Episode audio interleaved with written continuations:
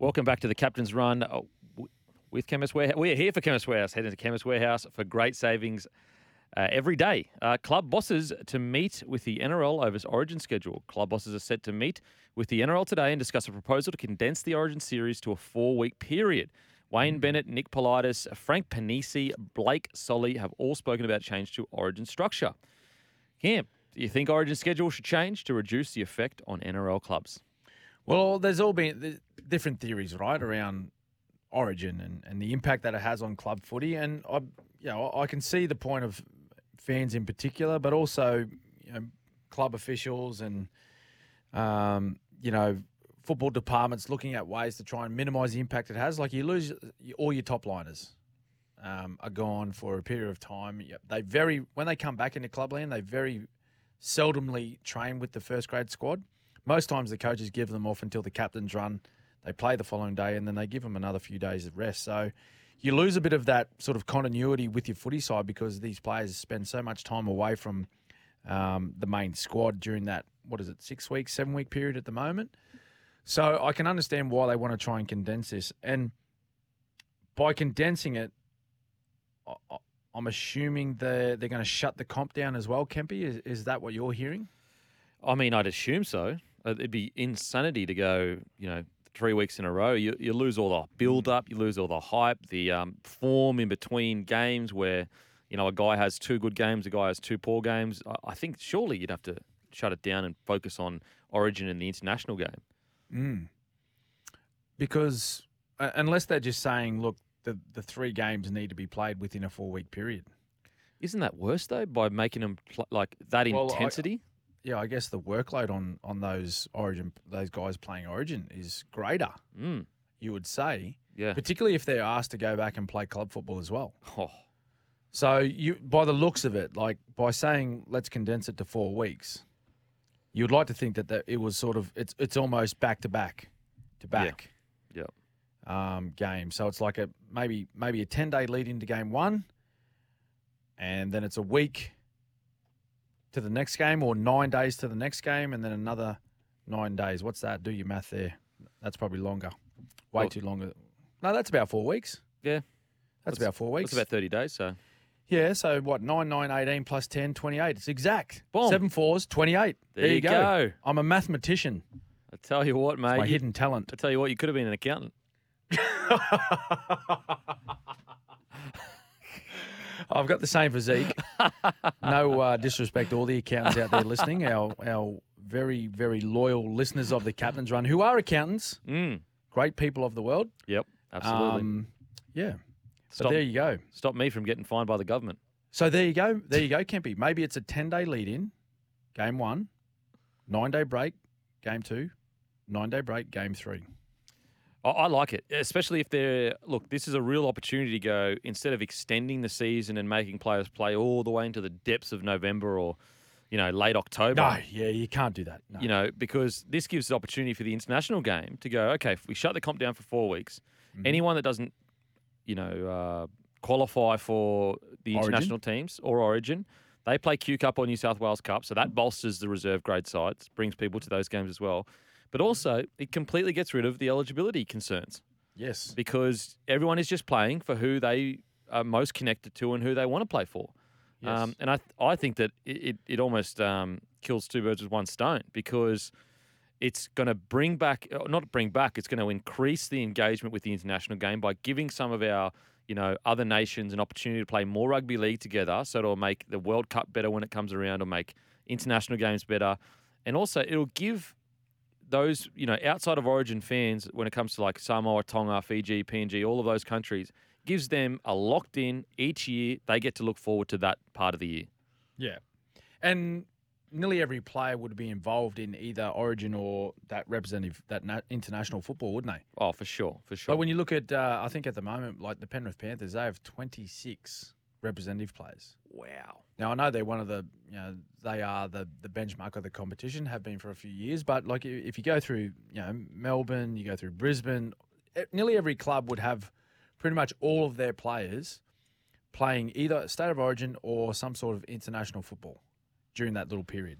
Mm. So everyone, everyone, you know, gets their gets their footy. They you know, maintain their match fitness and all their you know touch with the football and all their timing and all that sort of stuff. No one's sitting still for for a month, Mm. and and there's plenty of football on show for all the fans. Yeah.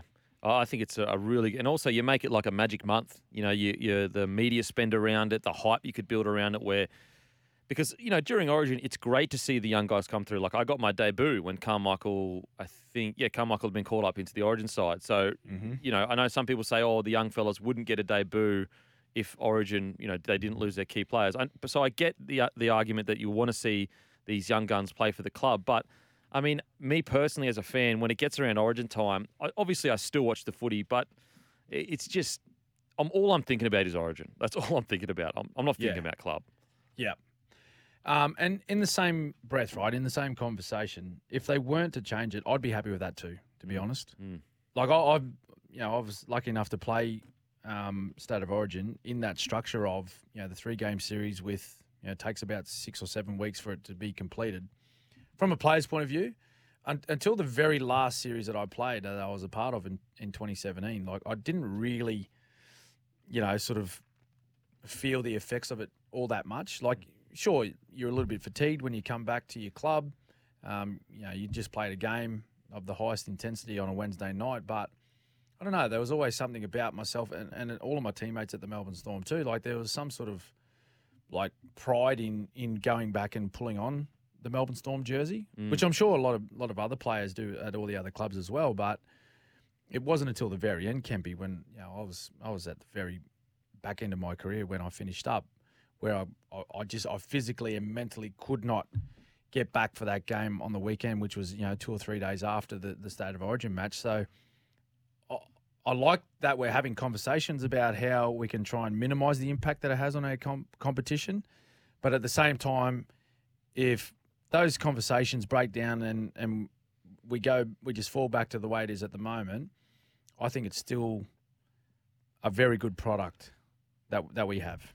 Oh, for sure. If it's not if it's not broken, don't fix it to a degree. You know, like I don't think it's a desperate thing that is hurting the game uh, at all.